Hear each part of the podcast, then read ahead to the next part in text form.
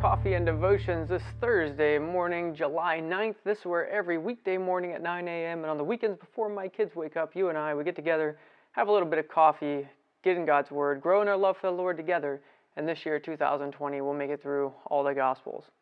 Well, this morning we are at Mark chapter 12. Mark chapter 12, beginning at verse 13, and we'll work our way down to verse 27. Why don't we go ahead and have some coffee? We'll pray and get into God's Word.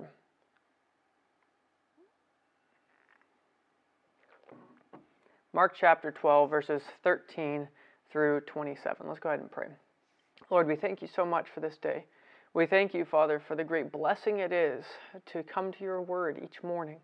We thank you, Father, for feeding our souls, for enriching our lives, for showing us who you are and who we are remade to be in your light. Father, let us understand your word this morning. In Jesus' name, amen. Well, real quick, before we do anything further, if I could ask you, real quick, can you just type in the comments if you've made it this far past the prayer? Can you just type the word watching? Just one word, watching. It'll help me understand how many people are watching. So, anyways, let's go ahead and jump into the text this morning. Mark chapter 12, beginning at verse 13. Then they sent to him some of the Pharisees and the Herodians to catch him in his words. When they had come, they said to him, Teacher, we know that you are true and care about no one, for you do not regard the person of men, but teach the way of God in truth. Is it lawful to pay taxes to Caesar or not? Shall we pay or shall we not pay? But he, knowing their hypocrisy, said to them, Why do you test me? Bring me a denarius that I may see it. So they brought it, and he said to them, Whose image and inscription is in it? Is this? They said to him, Caesar's. And Jesus answered and said to them, Render to Caesar the things that are Caesar's, and to God the things that are God's. That are God's. And they marveled at him. Then some of the Sadducees, who say there is no resurrection, came to him and they asked him, saying, Teacher, Moses wrote to us that if a man's brother dies and leaves his wife behind and leaves no children, his brother should take his wife and raise up offspring for his brother. Now there were seven brothers. The first took a wife, and dying, he left no offspring. And the second took her, and he died nor did he leave any offspring. And the third likewise. So the seven had her and left no offspring. Last of all, the woman died also. Therefore, in the resurrection, when they rise, whose wife will she be? For all seven had her as a wife. Jesus answered and said to them, Are you not therefore mistaken, because you do not know the Scriptures, nor the power of God? For when they rise from the dead, they neither marry nor are given in marriage, but are like angels in heaven. But concerning the dead, that they rise, have you not read in the book of Moses, in the burning bush passage, how God spoke to him, saying, I am the God of Abraham, the God of Isaac, and the God of Jacob.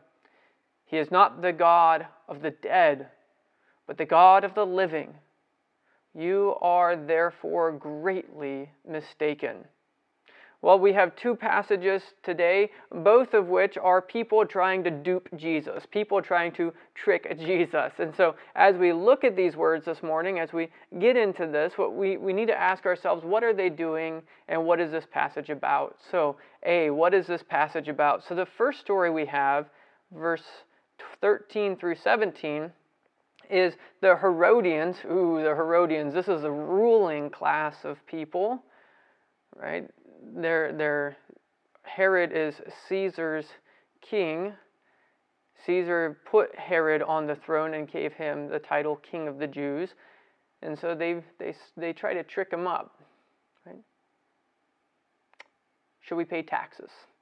Now, Benjamin Franklin is famous for saying, and this isn't something I normally wouldn't be quoting Benjamin Franklin, but he was full of proverbs, and one of his famous proverbs was two things in life are guaranteed death and taxes. and, Jesus doesn't give him a loophole here, right? What does he do? He's, he says, go, go get me a denarius, right? Go get me a coin. And so they bring a coin to him, and he looks at the coin and he says, whose, whose picture is this? And whose inscription is this? And, well, Caesar's. And what does Jesus say? Pay unto Caesar what is Caesar's, but unto God what is God's. Jesus recognizes right away that it is God who is authority over all, but God has also, in the language of the reformers, has, has put civil magistrates as well. And so we have a due obligation, both in Romans 13 and in the fifth commandment, to respect those in authority over us. And so we need to pay our taxes, right? So uh, maybe for some of you, you took advantage of that tax extension in July and you're dragging your feet. Well, I understand we pay our quarterly taxes and it is rough. Pay your taxes unto Caesar what is his, but give unto God the service and what is due unto him. Right? And they're, they're amazed by this. They, this was like, whoa, where did this guy get this type of wisdom? They're shocked by him. But the, the Sadducees in this next section, they come up and they want to they want to trip him up too. And the Sadducees pose a hypothetical scenario to him. Right? The, the, who are the Sadducees? The Sadducees are the type of people, they're not the type of people, they were the class of people who controlled the temple. But they didn't actually believe in the resurrection. And so they don't believe in the resurrection, yet they come to Jesus with a question about the resurrection. They're obviously trying to trip him up. They're trying to pick a fight, trying to see if he even will see what they think is the ridiculousness of the resurrection. And so they bring this situation to him. They say, well, in the book of Moses, so they're talking about the Torah here, they say, you know, there, there was one man, he had a wife, but he doesn't have any kids. And so, according to the law, there was something called levirate marriage. That means you would give your, your wife would then go and be married to your brother, and he would produce, off, produce offspring for his older brother who died. Well, the hypothetical scenario is that uh, this woman sadly w- went through seven husbands without any children, barren all the way to the end, and finally she dies. And they say, at the resurrection, whose husband is she going to be? Or whose wife is she going to be? Right? They're, they're asking this with a sneer. They're talking tongue in cheek. This isn't a genuine question for them. They're trying to catch up Jesus. They're trying to see if how he's going to defend the resurrection. What they're really hoping is that they've, they've duped him. But what does Jesus say? You don't even know the scriptures. Right? These are the priests. And he's saying, you don't, you, don't know, you don't know the word of God nor the power of God. But what did God say to Moses? What did the God who gave that law to Moses say? I am the God of Abraham and of Isaac and of Jacob.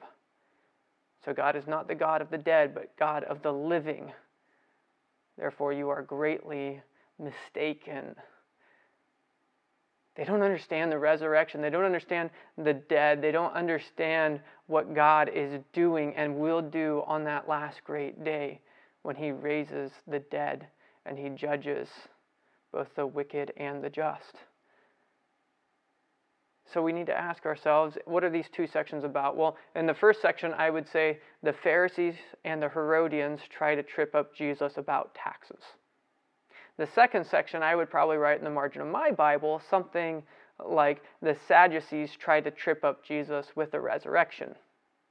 But you could write something different. What would you write in the margin of your Bible for A, what is this about?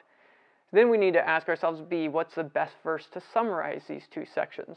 So in my Bible, uh, I am going to underline verse 16, or sorry, verse 17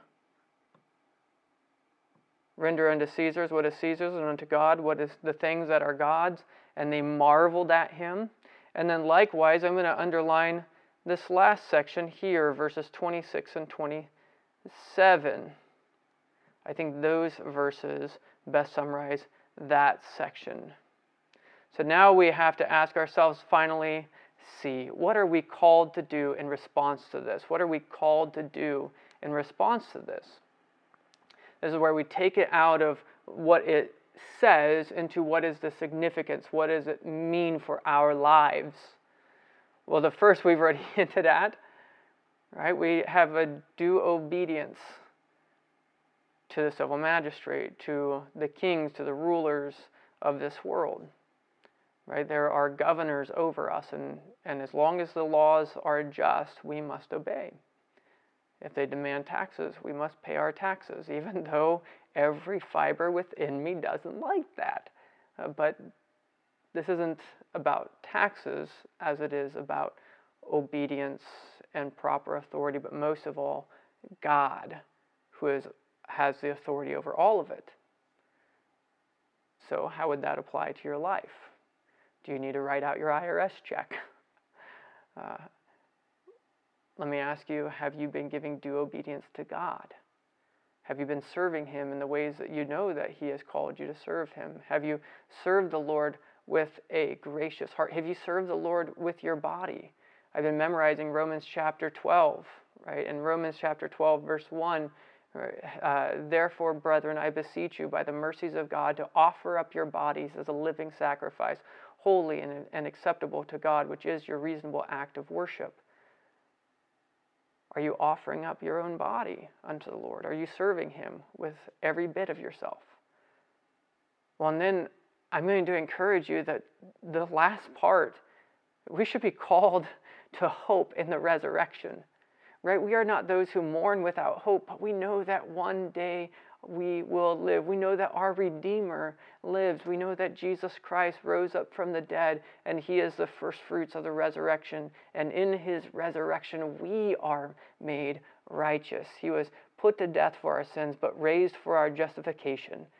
And one day, one day he is going to raise up again. And we are going to see him in his glory. And we are going to live with him forever because he is not the God of the dead, but the God of the living. Thank the Lord for that today. Let's pray. Lord, we thank you, Father, for your word. We thank you for the hope of the resurrection. We thank you, Father, that we have such immeasurable joy because of the work of Jesus Christ. Lord, we pray that you would let us serve you with all of our hearts. Please, Lord, care for us this day. In Jesus' name, amen. Well, may God bless you today and fill your heart with peace and hope. Bye.